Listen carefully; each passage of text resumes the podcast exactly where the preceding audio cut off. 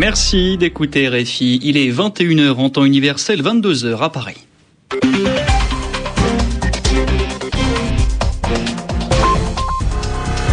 Julien Chavannes. Bonsoir et bienvenue dans cette nouvelle édition du journal en français facile. Journal présenté ce soir avec vous, Edmond Sadaka. Bonsoir. Bonsoir Julien, bonsoir à tous. À la une de l'actualité, la démission attendue de Silvio Berlusconi à la fin du mois. Le chef du gouvernement italien quittera son poste lorsque les mesures d'économie promises à l'Union européenne seront adoptées. L'important, c'est de faire le bien du pays, selon les mots de Silvio Berlusconi.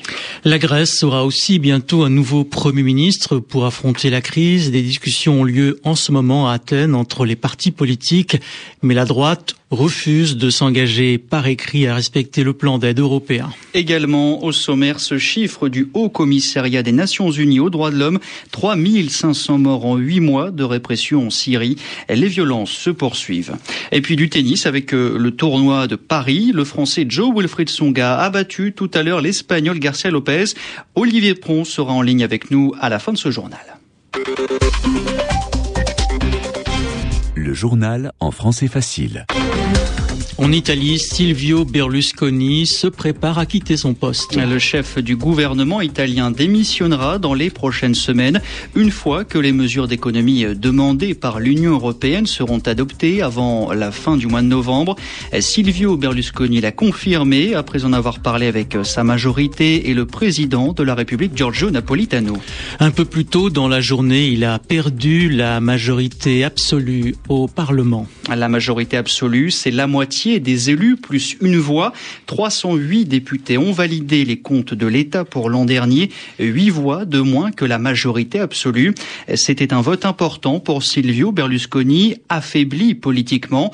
L'opposition n'a pas participé au vote et estime que le président du Conseil n'a plus assez de soutien pour affronter la crise économique. Un nouveau Premier ministre est aussi attendu en Grèce. Il doit remplacer Georges Papandreou. Les partis politiques discutent en ce moment pour choisir le chef du futur gouvernement d'union. Il pourrait s'agir de Lucas Papademos, l'ancien vice-président de la Banque centrale européenne. Mais les négociations sont difficiles. L'opposition de droite refuse de s'engager par écrit à respecter les efforts promis à l'Union européenne. Christophe Paget. Oui, en proposant la semaine dernière un référendum, un vote dans lequel on demande son avis à la population en lui posant une question, référendum finalement abandonné sur le plan européen d'austérité, Georges Papandreou avait surpris ses partenaires européens qui avaient du coup cessé de le considérer comme un partenaire justement fiable.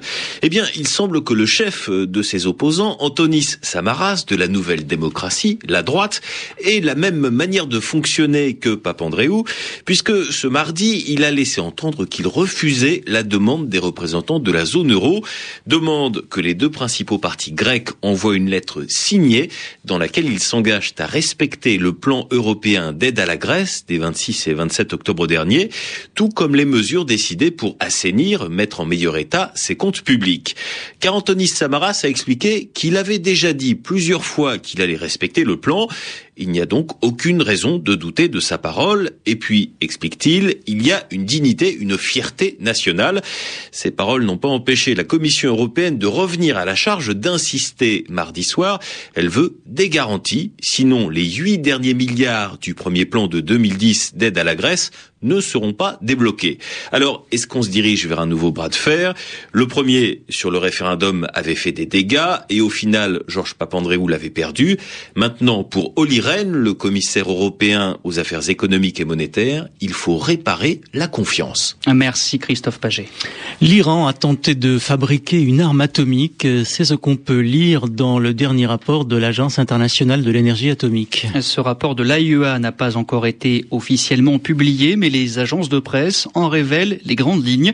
Selon l'enquête de cette agence de l'ONU, le régime de Téhéran chercherait toujours à mettre au point un explosif nucléaire.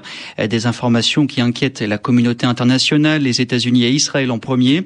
Washington pourrait imposer de nouvelles sanctions économiques contre l'Iran.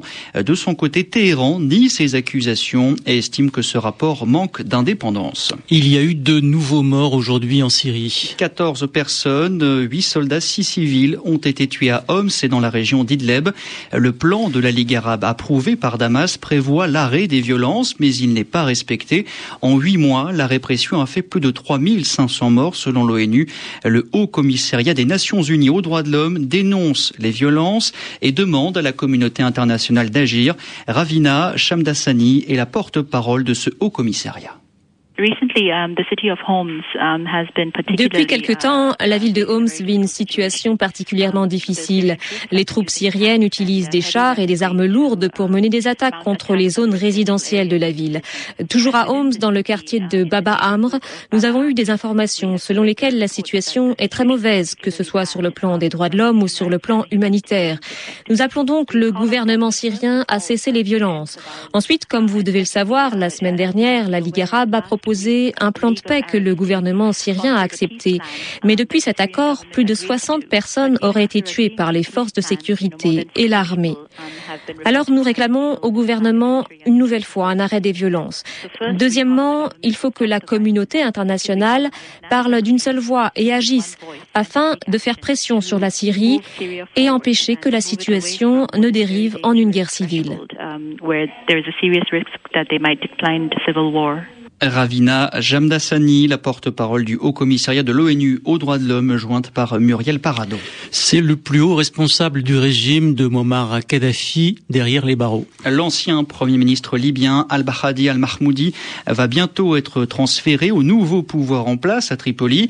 La justice tunisienne a donné son accord à son extradition. Le président de la République par intérim, Fouad Mebaza, doit encore valider ce jugement. Al-Bahadi Al-Mahmoudi était resté aux côtés de Muammar Kadhafi jusqu'au dernier jour du régime avant de fuir vers la Tunisie. Il avait été arrêté le 21 septembre et emprisonné près de Tunis. Le gazoduc Nord Stream a été mis en service aujourd'hui après 14 ans de travaux. Cette canalisation gérée par le géant russe Gazprom va transférer du gaz de la Russie vers l'Europe. Nord Stream a été inauguré en Allemagne à Lumbin et c'est en ex-république démocratique allemande dans l'est du pays. Une inauguration très importante pour l'Allemagne notamment et la France. Patricia Lecomte. Le gaz russe va arriver par la première des deux conduites de 1224 km qui relie la Russie à l'Europe, de quoi répondre aux besoins de 26 millions de foyers. Construit au fond de la mer Baltique dans les eaux internationales, son parcours sous-marin lui permet de ne passer par aucun pays de transit. Jusqu'à présent, les exportations de gaz russe passaient soit par l'Ukraine, soit par la Biélorussie. Pour Catherine Locatelli, chercheuse au CNRS et spécialiste du gaz et du pétrole russe, cette nouvelle autoroute du gaz est surtout stratégique pour la Russie. Que le Nord Stream s'est fait aussi pour la Russie pour sécuriser ses approvisionnements gaziers vers l'Union européenne. C'est-à-dire que c'est une manière de plus être totalement dépendant du transit par l'Ukraine. Et ça, après les deux crises ukrainiennes avec la Russie, c'est quelque chose de fondamental pour la Russie. Donc c'est qu'une voie d'augmentation des exportations, c'est probablement aux yeux des Russes aussi une voie de sécurisation très forte de son transit. Grâce à cette nouvelle voie, le gazier russe Gazprom renforce son rôle dans le secteur énergétique. Actuellement, il exporte 140 milliards de mètres cubes vers l'Europe et couvre 40% des importations gazières du vieux continent. La Russie est avec la Norvège l'un des fournisseurs majeurs de l'Europe. Au Libéria, peu de chances sont rendues dans les bureaux de vote pour le second tour de la présidentielle aujourd'hui. Oui, la situation a été tendue dans les rues de Monrovia. Hier, une manifestation organisée par l'opposant Winston Thoman a dégénéré.